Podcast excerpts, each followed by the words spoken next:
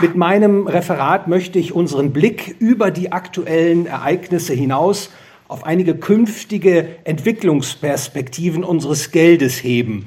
Und ich hoffe, dass die nachfolgenden Gedanken für Sie etwas aufregend und auch anregend sind. Und erlauben Sie mir, mein Referat mit einer Frage zu beginnen. Was ist die optimale Anzahl der Währungen auf der Welt? Was ist die optimale Anzahl der Währungen auf der Welt? Meine Antwort lautet, die optimale Anzahl der Währungen ist eins. Denn wenn alle Menschen mit demselben Geld ihre Geschäfte abwickeln, dann ist die produktive Wirkung des Geldes optimiert. Dann lässt sich nämlich die Wirtschaftsrechnung am effizientesten durchführen, lässt sich bestmöglich ermitteln, welche Produkte erzeugt werden sollen und welche nicht. Wenn alle Menschen auf der Welt mit dem gleichen Geld rechnen und handeln, werden die verschiedenen Regionen auf der Welt in die engste Arbeitsteilung gebracht. Das würde nicht nur Wohlstandspotenziale für die große Zahl der Menschen heben, es wäre vor allem auch ein Friedensprogramm. Denn Menschen, die miteinander in Arbeitsteilung stehen, sehen sich gegenseitig als nützlich an in der Bewältigung ihrer Lebensherausforderungen. Die Menschen werden friedlich, friedlicher, entwickeln ein Interesse am Wohlergehen ihrer Erdenmitbürger. Doch die Welt ist weit entfernt davon, ein einheitliches Weltgeld zu haben. Derzeit gibt es etwa 180 Währungen die in 195 Ländern verwendet werden. Das war nicht immer so. Denken wir kurz zurück an das 19. Jahrhundert. In seinem letzten Viertel gab es so etwas wie ein einheitliches Weltgeld, und zwar das Gold. Die Vereinigten Staaten von Amerika hatten den US-Dollar im Münzgesetz von 1792 in Form von Feingold und Feinsilbergehalt definiert, im Zuge der Reform des Münzgesetzes von 1873 dann nur noch in Feingoldgewicht. Großbritannien, die damalige wirtschaftliche und militärische Großmacht, etablierte nach dem Ende der napoleonischen Kriege ab 1821 offiziell einen Goldstandard. Die Schweiz machte als Mitglied der Lateinischen Münz Münzunion den Übergang zum Goldgeld mit. Und der Feingoldgehalt der Goldmünzen in Schweizer Franken wurde 1870 per Gesetz demjenigen des französischen Franc angeglichen. Die meisten Länder der Welt folgten diesen Beispielen, ersetzten Silber durch Goldgeld. Die Ausnahme blieb China, das am Silbergeld festhielt und, und zwar bis in die 1930er Jahre. Und äh, an der Stelle darf ich vielleicht kurz einfügen, dass es einen äh, echten, einen reinen Goldstandard in der jüngsten Währungsgeschichte nicht gegeben hat. Es waren stets so etwas, was ich als Pseudo-Goldstandard bezeichnen möchte. Zum Beispiel erlaubten die Staaten den Banken mit einer Teilreserve zu operieren, dass die Banken also mehr Banknoten ausgeben durften, als sie Gold zu deren Deckung vorhielten. Daraus resultierten immer wieder schwere Krisen, Bankenpleiten, gesellschaftliche Umbrüche. Auch griffen die Zentralbanken in die Zinsmärkte ein und sorgten so für Verwerfungen. Mit dem Ausbruch des Ersten Weltkriegs im August 1914 zerstörten viele Regierungen den Pseudogoldstandard, um ungehemmt Krieg führen zu können. Die Vereinigten Staaten von Amerika jedoch blieben ihrem Gold-Dollar treu. Nach 1918 fehlte in vielen Ländern der Wille, zum Goldgeld zurückzukehren. In Europa gab es eine Hilfslösung, den sogenannten Golddevisenstandard, ein jedoch fragwürdiges Pyramidenspiel, auf dem die Währungen aufbauten. Es kollabierte Anfang der 1930er Jahre. In Europa folgten Jahre der monetären Zerrüttung, dann von 1939 bis 1945 ein verheerender Zweiter Weltkrieg. Im Jahr 1944 einigten sich die Vertreter von 44 Ländern auf das System von Bretton Woods. Der US-Dollar wurde zur Weltreservewährung erkoren. Er ersetzte in dieser Funktion das britische Pfund. Fortan galt 35 US-Dollar entsprachen einer Feinunze Gold, also etwa 31,10 Gramm. Die Wechselkurse der übrigen Währungen waren mit einem festen Wechselkurs an den US-Dollar gebunden. Zudem galt Währungskonvertibilität. Man konnte beispielsweise britische Pfund oder französische Franc in US-Dollar wechseln und die US-Dollar konnte man dann bei der New York Zentralbank in physisches Gold eintauschen. Allerdings galt das nur für Zahlungen zwischen Zentralbanken. Privatpersonen wurde die Goldeinlösung verwehrt. Das System von Bretton Woods funktionierte zunächst. Die Inflation blieb im Zaum, der internationale Handel belebte sich. Allerdings litt das System von Bretton Woods an einigen Konstruktionsfehlern. Doch letztlich brachten die USA das System von Bretton Woods zu Fall. Sie verzettelten sich in kriegerischer Außenpolitik. Koreakrieg in den, äh, in den 1950er Jahren, Vietnamkrieg von 1955 bis 1975. Finanziert wurde das vorzugsweise durch die Ausgabe von neuen US-Dollar, die nicht durch Gold gedeckt waren. Die Inflation stieg damals stark an und das Vertrauen in den Greenback schwand. Immer mehr Nationen gingen dazu über, ihre US-Dollar in physisches Gold einzutauschen und es in Sicherheit zu bringen. Der fortgesetzte Goldabzug aus den USA drohte, Amerika zahlungsunfähig werden zu lassen. Dann, am 15. August 1971, zog US-Präsident Richard Nixon die Notbremse und beendete die Goldeinlösbarkeit des US-Dollar. Damit verloren auch alle anderen Währungen ihre Goldverankerung. Es war der Startschuss für ein weltweites ungedecktes Geldsystem, ein Fiat-Geldsystem. Die Staaten bzw. ihre Zentralbanken, die das Geldmonopol innehaben, können seither die Geldmenge quasi beliebig und jederzeit in jeder gewünschten Menge ausweiten. Die Geldschaffung erfolgt dabei sprichwörtlich aus dem Nichts. Ganz kurz will ich Sie nur hinweisen, einige, einige Hinweise möchte ich Ihnen geben äh, auf die negativen Seiten des Fiat-Geldes. Dieses Fiat-Geld leidet nämlich unter einigen ökonomischen und ethischen Defekten. Fiat-Geld ist inflationär, es verliert seine Kaufkraft im Zeitablauf, das merken Sie alle, weil es eben unablässig vermehrt wird. Fiat-Geld begünstigt einige auf Kosten vieler. Es sorgt für eine Umverteilung von Einkommen und Vermögen, indem es die Erstempfänger des neuen Geldes begünstigt auf Kosten derjenigen, die das Geld erst später oder gar nichts von dem neuen Geld erhalten.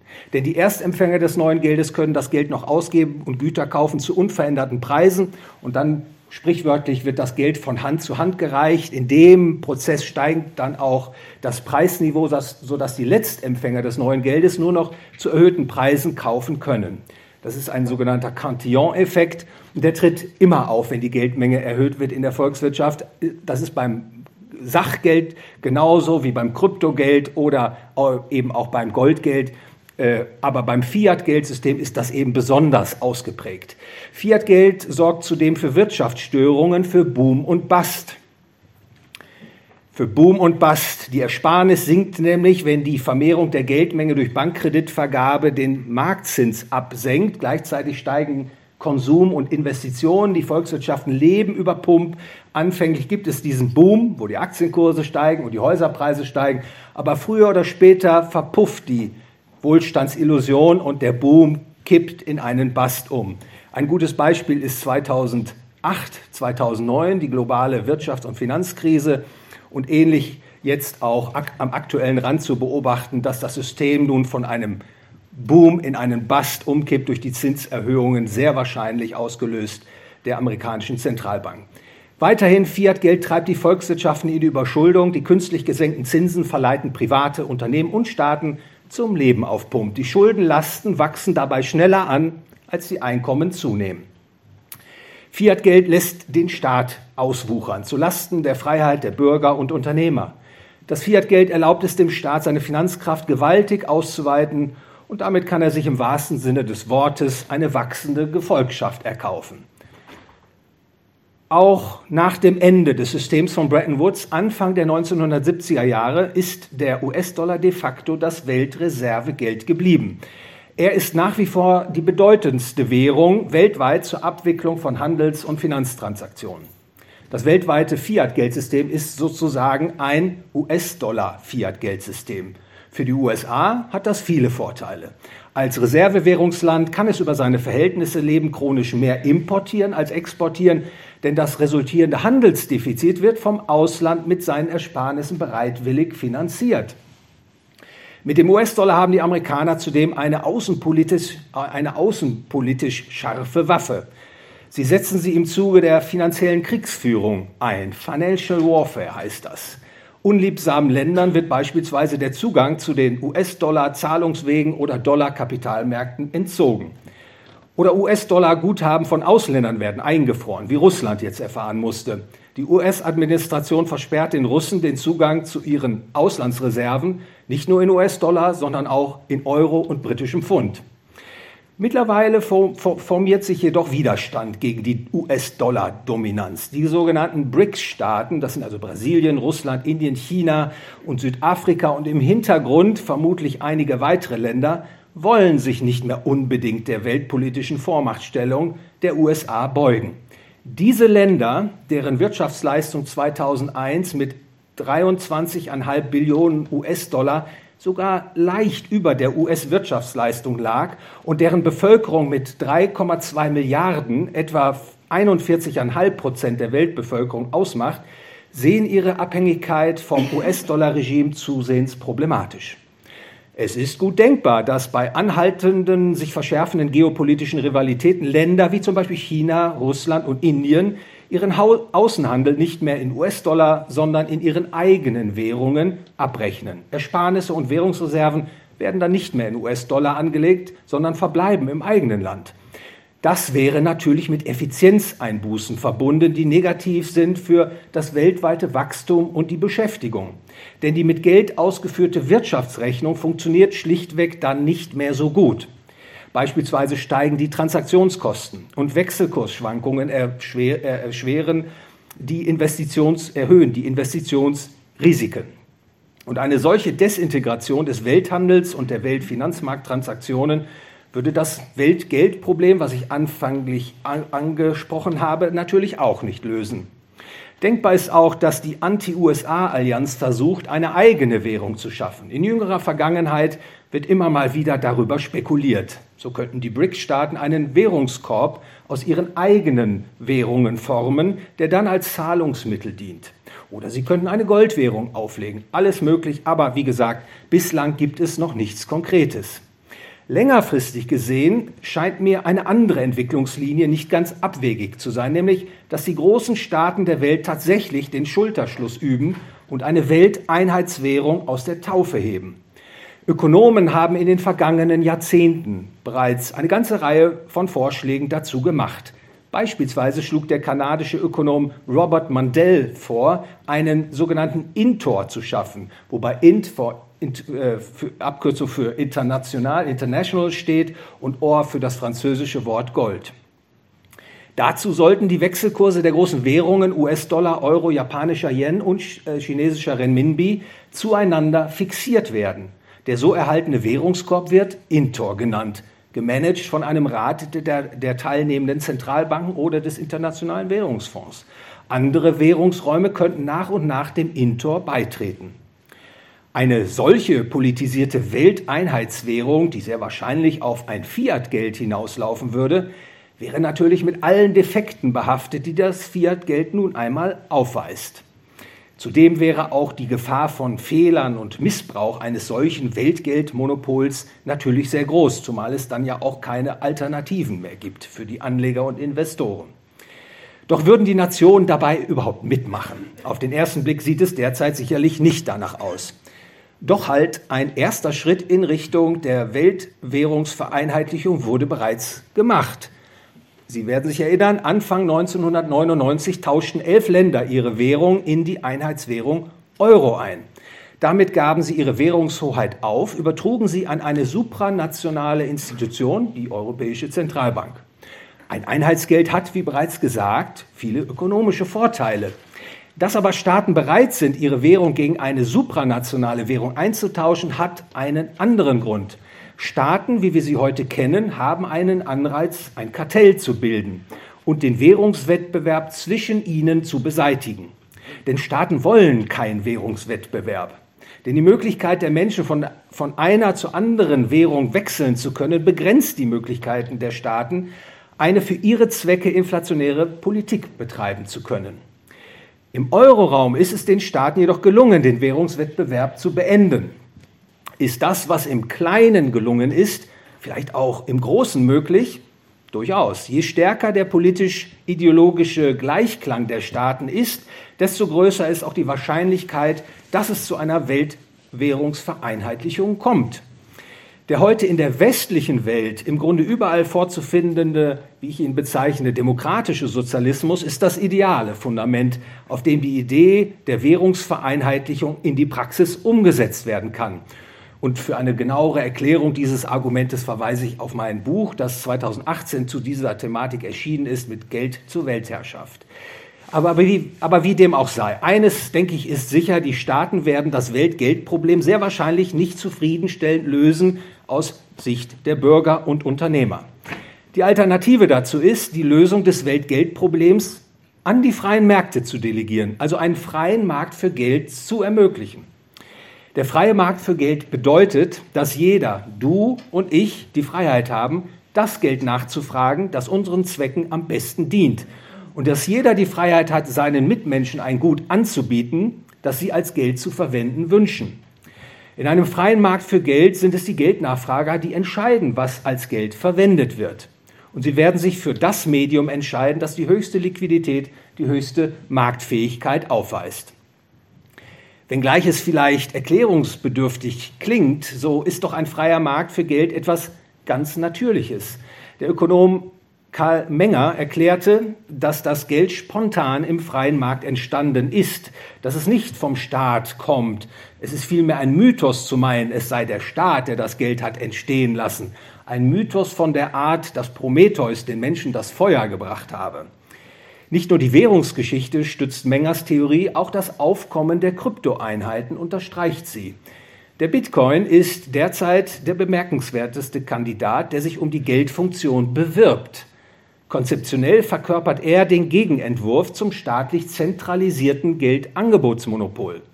Ob der Bitcoin aber die Anforderungen erfüllt, die an ein gutes und praktikables Geld in einer modernen, arbeitsteiligen Volkswirtschaft zu stellen sind, erfüllt, sodass die große Zahl der Menschen ihn als Geld auswählt, lässt sich natürlich nicht vorab entscheiden, sondern dafür braucht man einen freien Markt. Ein freier Markt für Geld wird bis dato jedoch von den Staaten de facto verhindert vor allem durch steuerliche und regulatorische Maßnahmen. Denn ich sagte es bereits, die Staaten wollen keine Konkurrenz zu ihrem Fiat-Geld. Und damit Sie mal sehen, dass das nicht abstrakt ist, was ich sage, habe ich Ihnen hier Paragraph 35 des Gesetzes über die Deutsche Bundesbank mitgebracht. Und da lässt sich lesen, äh, Absatz 1, mit Freiheitsstrafe bis zu fünf Jahren oder mit Geldstrafe wird bestraft. Erstens, Wer unbefugt Geldzeichen, Marken, Münzen, Scheine oder andere Urkunden, die geeignet sind, im Zahlungsverkehr anstelle der gesetzlich zugelassenen Münzen oder Banknoten verwendet zu werden, oder unverzinsliche Inhaberschuldverschreibungen ausgibt, auch wenn ihre Wertbezeichnung nicht auf Euro lautet. Zweitens, wer unbefugt ausgegebene Gegenstände der in Nummer 1 genannten Art zu Zahlungen verwendet. Absatz 2, der Versuch ist strafbar wird also strafrechtlich verfolgt. Hier sehen Sie also eine harte Restriktion in der Bundesrepublik Deutschland gegen die Idee, einen freien Markt für Geld in der Praxis äh, gewähren zu lassen. Jetzt werden Sie fragen, was ist vielleicht mit Edelmetallen, allen voran Gold und Silber? Sie waren ja, so zeigt der Blick in die Währungsgeschichte, immer die bevorzugten Medien, die die Menschen, wenn es ihnen freistand, als Geld auswählten. Einige Ökonomen sehen in der Rückkehr zum Edelmetallgeld in der Errichtung eines Goldstandardes eine Lösung des Geldproblems. Beispielsweise schlagen sie vor, dass die Zentralbanken ihre Währungen wieder mit dem Gold decken sollen, das noch in ihren Kellern lagert. In Amerika gibt es jetzt im US-Kongress einen solchen Vorschlag. Auf diese Weise soll der chronischen Inflation der Garaus gemacht werden, denn die Gold und damit die Geldmenge kann dann nicht mehr willkürlich ausgeweitet werden. Zudem hilft die Golddeckung einem, einem möglichen Totalverlust der ungedeckten Währungen abzuwenden. Allerdings ginge man damit quasi den Weg zurück zum Pseudogoldstandard, der aber nicht funktioniert hat, weil die Politik, die staatlichen Zentralbanken sich nicht an die vereinbarte Golddeckung hielten. Es ist daher durchaus berechtigt, die Frage zu stellen, warum sollte man es überhaupt noch einmal mit einem staatlichen Goldstandard versuchen? Erfreulicherweise lässt sich das Edelmetallgeld aber auch ganz ohne staatliche Zentralstelle nutzbar machen. Das will ich mit einem Verweis auf eine historische Episode, deren Erfahrung ich denke, man auch auf das digitale Zeitalter übertragen kann, kurz darlegen. Und zwar die Zeit der Mark Banco. Zu Beginn des Dreißigjährigen Krieges, das war so etwa 1618, wurden die damals gebräuchlichen Silbermünzen gewippt, also das heißt falsch ausgewogen und gekippt, also mit minderwertigem Metall angereichert. Und es gab auch viele Fälschungen und das machte den Umgang mit dem Münzgeld schwierig. Kaufleute der Hansestadt Hamburg gründeten 1619 die Hamburger Bank. Hier zahlte man sein Silbergeld ein und bekam sein Guthaben in der Recheneinheit Mark Banco gutgeschrieben. Für einen vollwertigen Silberreichszahler erhielt man drei Mark Banco. Im Jahr 1770 gab es eine Reform. Die Mark Banco wurde nicht mehr im nominalen Münzwert definiert, sondern in Gewicht ungemünzten Geldes und äh, ungemünzten Silbers. Denn zu dieser Zeit herrschte wieder einmal Münzverschlechterung. Also man konnte sich nicht mehr auf die nominalen Werte verlassen. Ähnlich wie das heute langsam wieder der Fall wird. Die Mark Banco war eine sehr erfolgreiche Währung, die fast 260 Jahre, 260 Jahre ihren Dienst tat. 1875 schloss die Hamburger Bank und die Zeit der Mark Banco war vorbei. Aber nur weil mit der deutschen Reichsgründung das Silber durch die Münzgesetze von 1871 und 1873 demonetisiert und ein Goldstandard eingeführt wurde. Es wäre ein leichtes, die Idee der Mark Banco wieder aufleben zu lassen. Viele US-Bundesstaaten, darunter Texas, Arizona, Utah, Wyoming und viele andere, haben übrigens genau dafür bereits die Grundlage geschaffen. Sie haben in den letzten Jahren die Mehrwert- und Kapitalertragssteuer auf Edelmetalle abgeschafft, um Gold und Silber konkurrenzfähig gegenüber dem US-Dollar zu machen und vor allem auch, um den Bürgern Schutz vor einem inflationären Greenback zu bieten. Sollten sich die Amerikaner dann tatsächlich freiwillig für Gold- und Silbergeld entscheiden, würden sich vermutlich rasch Edelmetalllagerhäuser auf dem Markt zeigen, die Lager-, Sicherheits- und Zahlungsdienste anbieten, so wie es die Hamburger Bank damals getan hat. In diesem Falle würde das Geld frei Markt gewählt und ein staatliches Dazutun wäre nicht erforderlich. Alles was notwendig ist, ist eine funktionierende Rechtsordnung, die sicherstellt, dass die Verträge, also beispielsweise für Verwahr- und Sicherheits- und Zahlungsgeschäfte, eingehalten werden und dass regelwidriges Verhalten, Veruntreuung, Diebstahl sanktioniert wird. In einem Goldgeldsystem ist die Inflation vergleichsweise gering, ebenso hören die problematischen monetär getriebenen Boom- und Basszyklen auf. Und ganz wichtig, die Kriegsfinanzierung wird sich sehr verteuern und wahrscheinlich wird die Welt viel friedlicher. Natürlich würden die Menschen nicht mit klimpernden Goldmünzen herumlaufen. Das Goldgeldsystem ließe sich digital darstellen, tokenisieren. Man könnte bequem Internetbanking betreiben, wie Sie das heute gewohnt sind, oder Zahlungen äh, über das Smartphone abwickeln. Sie werden jetzt vermutlich sagen, der Staat lässt das nicht zu. Er wird sein Geldmonopol verteidigen mit allen Mitteln. Und ja, da haben Sie vermutlich recht. Der Staat, wie wir ihn heute kennen, wird sein Geldmonopol nicht freiwillig abgeben wollen.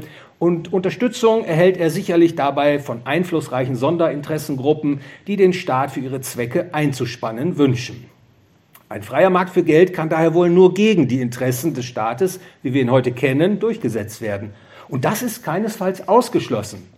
Denn wenn sich erst einmal die Idee bei den Bürgern, bei den Menschen durchsetzt, dass große Staaten für den Bürger und den Unternehmer viel schlechter sind als kleine Staaten, dann ändert sich das Bild. Kleine Staaten müssen bekanntlich freundlich und friedlich sein, damit Kapital und Talente im Inland bleiben und aus dem Ausland zuziehen. Und wird das erkannt, kommen in großen Staatsgebilden Absetzbewegungen in Gang, weil Menschen nach Besserung ihrer Lebensbedingungen streben, weil sie ihr Selbstbestimmungsrecht einfordern. Es kommt zu Sezessionen und aus großen Staatseinheiten werden kleine politische Einheiten. In kleinen politischen Einheiten ist der Anreiz groß, Raum für die Lösung des Geldproblems zu schaffen. Das heißt, einen freien Markt für Geld entstehen zu lassen, alle Regularien und Gesetze abzuschaffen, die einem freien Markt für Geld entgegenstehen. Und entsteht irgendwo auf der Welt auch nur ein erfolgreiches Referenzprojekt, reicht das wahrscheinlich schon aus, Nachahmer auf den Plan zu rufen, das Konzept eines freien Marktes für Geld, die Freiheit bei der Geldwahl weltweit zu verbreiten. Vermutlich fragen Sie weiterhin, was passiert mit dem Fiat-Geld, wenn ein freier Markt für Geld sich Bahn bricht. Nehmen wir an, die Menschen wählen Gold als Geld. Ich könnte das Beispiel jetzt auch äh, in Form von Bitcoin durchexerzieren. Die Fiat-Geld, aber ich bleibe jetzt an der Stelle beim Gold. Die Fiat-Währungen werden dann vermutlich abwerten gegenüber dem Gold. Der Goldpreis in Papiergeldeinheiten steigt. Wenn Gold Geldfunktion erhält, dann werden auch die Güterpreise in Goldeinheiten ausgedrückt. Also beispielsweise ein Haus gleich 10.000 Feinunzen. Und sie steigen, die Güterpreise steigen in dem Markt an, in dem das Goldgeld gegenüber dem Fiatgeld aufwertet. Entsprechend verteuern sich auch die Güterpreise in Fiatgeld gerechnet und bewirken so eine Entwertung der Kaufkraft des Fiatgeldes. Das Fiatgeld kann dabei, das ist aber nur ein Extremfall, sogar zum Totalverlust werden. Das ist sicherlich kein erfreulicher Ausblick für alle, die Fiat-Geld halten. Doch wie sehe die Alternative aus, wenn sich kein freier Markt für Geld herausbildet? Nicht rosig, denke ich, denn die großen Staatsgebilde werden versuchen, groß zu bleiben und noch größer zu werden. Ihr Fiat-Geldsystem ohne Rücksicht auf Verluste zu retten, wenn nötig, die taumelnden Fiat-Währungen in einer einheitlichen Welt-Fiat-Währung aufgehen zu lassen. Doch dadurch wird das wenige, was von der freien Wirtschaft und Gesellschaft heute noch übrig ist, wohl auch noch unter die Räder kommen. Denn der Staat wird die Freiheitsrechte von Bürgern und Unternehmern immer weiter zurückdrängen müssen durch Preis- und Kapitalverkehrskontrollen, Rationierungen, Verboten, Überwachung und Bestrafung, um das Fiat-Geldsystem zu halten, zu erhalten. Die aktuellen Pläne, die es in vielen Ländern gibt, digitales Zentralbankgeld auszugeben, sind vermutlich kein Zufall und sie sollten uns aufschrecken lassen. Digital Zugegebenermaßen klingt hier zwar gut und modern, ist aber ein Etikettenschwindel. Digitales Zentralbankgeld ist nämlich Fiat-Geld, weist alle ökonomischen und ethischen Defekte auf, wie die nicht digitalen Fiat-Währungen auch. Es ist so gesehen keine Verbesserung des Geldes. Zudem birgt digitales Zentralbankgeld reale Gefahren für die freie Wirtschaft und Gesellschaft. Denn es wird sehr wahrscheinlich helfen, das Bargeld zu verdrängen und dann ist die finanzielle Privatsphäre gänzlich perdu. Vor allem aber ist digitales Zentralbankgeld programmierbar. Sehr wahrscheinlich programmierbar. Nicht nur sind dann alle Zahlungen für den Staat transparent, auch die perfekte Überwachung und Steuerung der Menschen werden möglich. Digitales Zentralbankgeld lässt sich verbinden mit einem Social Credit Score System aller China. Wer nicht das macht, was die Regierenden wollen, der kann beispielsweise plötzlich keine Flugreisen mehr buchen. Dem werden die Konten gesperrt, der kann nichts mehr einkaufen gehen. Mit digitaler ID, digitalem Impfpass und digitalem Zentralbankgeld kann die Welt sich ganz leicht zu einem digitalen Gefängnis entwickeln. Sollte man da nicht die Gefahren, dass es überhaupt so weit kommen könnte, auf das Stärkste minimieren und die Finger vom digitalen Zentralbankgeld lassen, sehr verehrte Damen, sehr geehrte Herren, das Weltgeldproblem ist nach wie vor ökonomisch nicht zufriedenstellend gelöst. Der Status quo, ein US eine US-Dollar-Dominanz und viele unterschiedliche Währungen ist zweifelsohne stark verbesserungsbedürftig und wird vermutlich auch keine unendliche Laufzeit haben. Vor allem, weil nun der Druck auf, die, auf das bestehende Weltwährungssystem gewaltig ansteigt. Viele Volkswirtschaften sind überschuldet. Es herrscht Hochinflation. Die grüne Wirtschaftspolitik stellt die Weichen auf Rezession, auf Schrumpfkurs in vielen Regionen der Welt. Das wird für viele Fiat-Währungen gefährlich. Die zunehmenden geopolitischen Rivalitäten könnten in der näheren Zukunft zudem eine zumindest teilweise Desintegration des Welthandels und der Weltfinanzmärkte befördern und den Wohlstand der Menschen auf der Welt zusätzlich verringern, viele Fiat-Währungen aber auch zusätzlich unter Druck bringen. Eine Phase der Währungskrise, der Währungsturbulenzen, der langgestreckten Hyperinflation ist gut denkbar. Und da gab es am heutigen Tag ja auch einige Gedanken schon hier im Auditorium. Längerfristig gesehen gibt es eine ernste Bedrohung, wenn die Staaten die Hoheit über das Geld behalten. Der, mächtig, der mächtigste Staat oder die mächtigste vereinte Staatengruppe werden wohl ein Kartell formen und eine Weltfiat-Währung aus der Taufe heben wollen eine dystopische Perspektive, in deren Licht auch das digitale Zentralbankgeld zu sehen ist. Und vor diesem Hintergrund kommt man um eine Schlussfolgerung nicht herum. Wenn Freiheit und Frieden und Wohlstand der Menschen auf der Welt erhalten und verloren gegangenes Terrain zurückerobert werden sollen, dann muss den Staaten das Geldmonopol entzogen und ein freier Markt für Geld ermöglicht werden.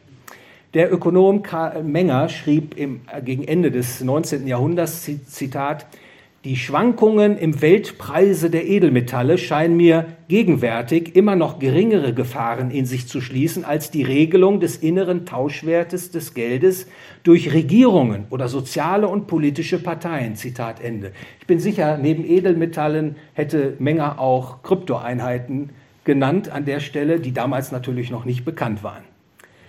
Nicht dem Staat, sondern den freien Märkten sollte das Geld anvertraut werden. Ein freier Markt für Geld, und da sollten wir keine Zweifel haben, würde gutes Geld hervorbringen und das Weltgeldproblem in einer, in einer ökonomisch und politisch zufriedenstellenden Weise lösen. Freiheit und Frieden und Wohlstand der Menschen benötigen einen freien Markt für Geld. Ich bedanke mich sehr für Ihre Aufmerksamkeit. Applaus